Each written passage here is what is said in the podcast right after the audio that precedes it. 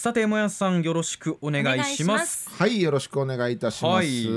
えー、まあ入管収容施設について今日はねお話ししていきたいと思います、はい、まあ昨今ですねまあ入管収容施設に入ったですねまあ外国人の方への扱いがですね、うん、まあちょっとこれ人権的に大丈夫なんかというのがあの頻繁にニュースになったりしていますが、はい、まあなかなかこうね関心を持ってないと、えー、今どういう現状なのかっていう、えー、しっかり理解するところまでは至ってないという方も多いんじゃないかなと思って今日はそのお話ししたいと思いますが、はい、えまあ、アンケート、えまあ、外国人に日本は優しい日本は外国人に優しい国だと思いますか？ということで、うん、えー、お尋ねしたところ、まあ、思うという方が34%で、はい、思わないという方が66%ということでございますが、うん、まあ、当然ですねやっぱあの日本人の皆さん一人一人は、まあ、優しくて親切な方多いという評判で、えー、もありまして、はい、まあ、一概にこうどこを切り取って優しいか優しくないかって決めるのは難しいと思うんですが、まあ、あの日本はすごくこう、えー、無批判に優しくていい国なんだみたいなふうに思ってる方はまあ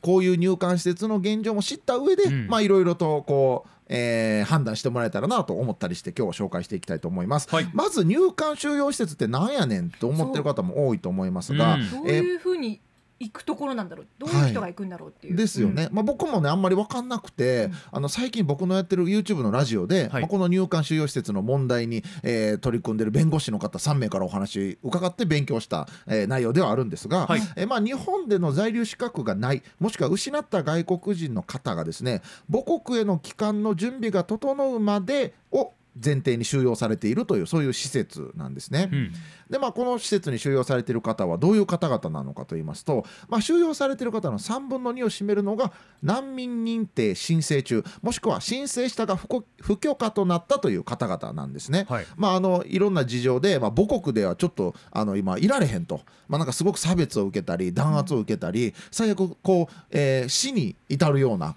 もう命の危険を感じるような方々が、まあ、あのそこから逃れてきて短期観光ビザなどで来日して、うん、えー、まあ、難民申請をしているというだからここでこう暮らさせてくれというような感じで、えー、来ているという方々なんですね。はい、でまああのえー、入管施設で難民申請をすると、まあ、審査期間の数年間は日本に、えー、居住できる暫定的な在留資格を、まあ、もらえたりもするんですけれども、はい、まあ、もしこの、えー、難民認定不許可の決定が下されると在留資格のない人間となってしまって、えー、強制送還命令が出されてしまうという、まあ、そういう感じなんですね。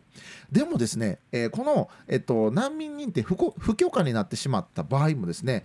帰ったらまあ弾圧を受けたり差別を受けたり最悪命の危険があるとなったら、まあ、なかなかこう帰れない人たちもいるわけですよね。そうですよね。そう帰れないし日本での許可も下りないしということで、まあ、なかなか八方塞がりになってしまうという方もいるというところで、まああのえー、入管施設はこう帰還の準備が整うまでここにいててねっていう前提なんですが、はい、帰還の準備ってこう国の情勢ってそう簡単には変わったりしないから、ええ、なかなか帰れへんなというような、えー、そういう状況もあると。でまあ、えー、収容されてる残りの3分の1の方本当にいろんな事情があって例えば結婚したけど離婚してビザなくなったとかえー、そういうのもか。勤めてた会社が倒産して就労ビザなくなったとか、はい、あとまあ他不法就労が、えー、発覚したりとかあとまああのえー、副業しちゃって禁止事項だからダメよとか、うん、刑事事件起こしちゃったとか、まあ、そういうことで在留資格を抹消された人たちもいたりするという、まあ、本当いろんなケースがあるんですけれども、うんはい、えー、でまあ、ざっくり言うと在留資格のない外国人は母国に送還する、うん、それができない場合は収容するみたいな、まあ、そういう場所なんですね。はい。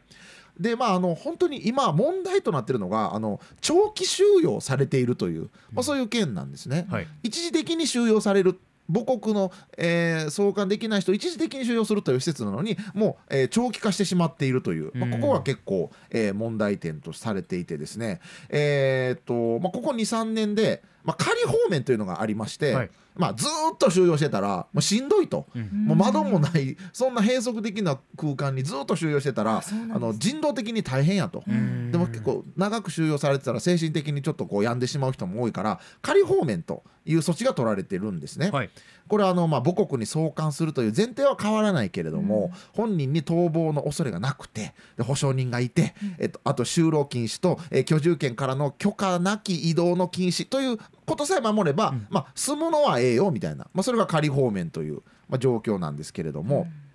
うん、えー、ここ23年でこの仮放免を許可される収容者の方が激減してしまって長期収容が常態化してしまっているという、うん。えーことなんですね。だ。から入管施設にずっといる方が増えてるってことですね。はい、えー、と2019年6月末で牛久入管の収容者のう316人のうち1年以上の長期収容者の方がうん。約9割の、えー、279人。長い人で5年ずっとえー。いるという、まあ、これ非常に大変な状況なんですよね。あえー、とでもこの施設の問題点、まあ、先ほども言ったように、まあ、結構、えー閉塞感があってん。ずっとここにいてでいつ出れるかもわからん。母国にも帰られへん。で、えー仮放免されてもまたあの収容されてしまう。難民申請許可されるかわからんっていうはい。不安の中、出口が見えない収容ってやっぱかなりきついと。うん。なんかずっと収容されてしまっていると。で、えーさらにまあ入管施設内でのまあ虐待とかプライバシー侵害みたいな件もあったりあと大きな問題として人権問題として言われているのが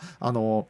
医療を受けられあの思った通りに受けられないという。例えばうん。頭痛い頭痛い今大変やってなってる時に訴えたらそこから治療を受けられたのが2週間後とか、えー。まあ、これは非常にちょっと問題があるんじゃないかとか。うん。えーじゃあ今それこそ新型コロナうん。の影響そうなんですよね受けやすいというか、うん受けたら大変ではありますよね。今入管ではまだそういうことはないみたいなんですが、うん。まあそういうことが起きたら本当に大変ですよね。うん。でまああのー難民申請をして難民が認定され難民として認定されたら、まあ、日本でも暮らせるようになるから、まああじゃあ認定されるまでその施設にいればいいのかねみたいなうん。ふうに思うかもしれないんですけれども、あのーまた日本はですね難民保護条約というのに加盟していて、まあ、難民ので困ってる方は受け入れますよみたいな、まあ人権的なことを考えてあの難民で困ってる方は受け入れますよというのに条約にこう加盟している国なんですね。はい。で他にも加盟している国で、まあ、ドイツとかは難民申請の41%を認定してたり、うん。フランス21%アメリカ62%とかうん。難民認定してるんですね。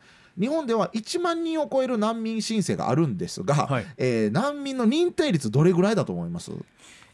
めちゃくちゃ低いんじゃないかな、うん。もう10%いかないんじゃないですか？ぐらいマリコさんどれぐらいまあ勘で結構でございますけれども、え私じゃあ半分ぐらいはいきそうだなと思ったんですけど。50%ぐらい。うん。じゃあ10%未満とうん50%ぐらい、50%えー実は0.4%なんですね。えー、1万人申請して44名しか認定されてないといううん。そんな状況があるんですね。だから難民保護しますよという条約に加盟しておきながらこの数字という、うんちょっとこれはあのかなり問題じゃないかなというのが指摘されたりしているんですね。海外だともっと認定はされてさっき言ったような、はい、ドイツとかはまあ40 41%とか、まあ、認定されているというアメリカも6割っていう話がありそうなんでましたしねすよね。ええでまああのこれ大丈夫なんかと言われている中ですね今さらに送還忌避罪というのを、うんうん。えー入管法を改正して作ろうとしていて、はい。これはえいやもう母国に帰りたくないよと送還しないでってこう拒否した場合は、えー刑務所に入れますよと。それ罪になりますよという。うん。あの帰れない事情があるわけですよね難そう民のですね。人たちは。そもそもそういう事情がああるわけ帰っですよね。たらもう命の危険があるから帰れないと、うん。じゃあ断ったらじゃああの刑務所ねと、はい。で刑期を終えて出てきたら資格はないからまた収容施設入れられると。うん。で仮放免されたとしてもまた2週間ぐらいでまた2収容施設戻ると、うん。でまた、えー、と帰りたくないよって言ったら刑務所入ると。もう本当にもうあり地獄のようなへーもう出口のないそういうスパイラルになってしまっているんですね。うんで、えっとこういうのを見てですね、えー国連人権、えー人事理事会から、えー国際人権規約に反しますよと日本さんこれあかんよって言われてるけれども、まあ、日本はこう目立ってじゃあこれを解消するという動きは見られてないといううん状況なんですね。で今日本って本当に少子化が進んで、はい。まあ、労働力が減ってきてるとうん。いうのが大きな問題になってますよね。はい。でこれに対して日本はもう移民とか難民は受け入れたくないけれども、うん。労働力は欲しいから外国人技能実習生として、まあ、日本の技術を世界中に教えますよという美名で教えてあげますよという実習生を来て日本で働いてもらってるという、はい。そういうシステムがあるんですね。でまあ全ての外国人技能実習生はそうではないんですが、うん。中には非常に劣悪な環境で低賃金で働かされたりとか、はい。あとあの除染作業とかを実習生がやって、うんでも母国に帰ったら別に原発の施設ないみたいな。はい。じゃあ日本でその技術学んでも母国帰ったら学べへんやんけみたいな、っうん。ていうような現状もあったりしてであの労働力は欲しいけど受け入れたくはないみたいな。うん。でしかもこれをこれを世界に日本の技術を教えますよという美名でやってたりするという。でこれは難民保護条約に加盟しながら難民認定しないみたいな、うん。人権的に優れてる国ですよというアピールを対外的にしながら実態を伴ってない。さらにコロナでは留学生の成績上位3割しかえ給付金上げませんよみたいな話したりとか、はなんかこう都合のいいとこ取りこう格好はつけるけど中身伴ってない、でおもてなしとか言うけど表裏がありすぎる。そういう状態になってるんちゃうかなと思ったりするわけなんですよね。うんうん。はい、でえっとこれね、あのー今外国人技能実習生として日本に来た人とかが、まあ、結構評判が悪くて、えー母国に帰って、あのー日本のこう良くないイメージを、まあ、やっぱり伝えたりしてるわけなんですよね。うん。でもう将来的に日本、まあ、国益って言葉僕あんまり好きじゃないけれども、はいあの外交問題に発展したりとか、まあ、日本のイメージダウンになったりとかすると思うのでそれこそやっぱ国益を損ねてしまうと思うからやっぱこのこういう外国人はもうこれからの日本社会やっていく上で労働力として頼らなあかん存在やから、はいやっぱ一緒にこう社会をこうやっていく仲間として、まあ、ちゃんとそこら辺も手厚くやっていかないといけないんじゃないかなというふうに思ったりしております。で僕のちょっとねこの骨ラジの方も見てもらいたいんですけれどもこの問題に取り組んでる弁護士の方全くお金にならないらしいんですよ。そりゃそうですよね。入管施設に入ってる方から相談を受けてその方からお金もらえないわけですから、はい。でもこう人権問題や言うて積極的に取り組んでる方々がいて本当お金ないんですよはははって笑ってるけど僕その笑顔がすごくこう尊く感じて、まあだからこういう日本人もいるから必ずしもそうとは言えないけれども、えーちょっとここら辺はしっかり今後も追いかけていった方がええんとちゃうかせやろがい。山谷さんに今日は入管収容施設についてお話しいただきました。ありがとうございました。アップのポッドキャストを最後までお聞きいただきありがとうございました。生放送は平日朝7時から FM921 AM738 RBC ハイラジオ。県外からはラジコですお楽しみください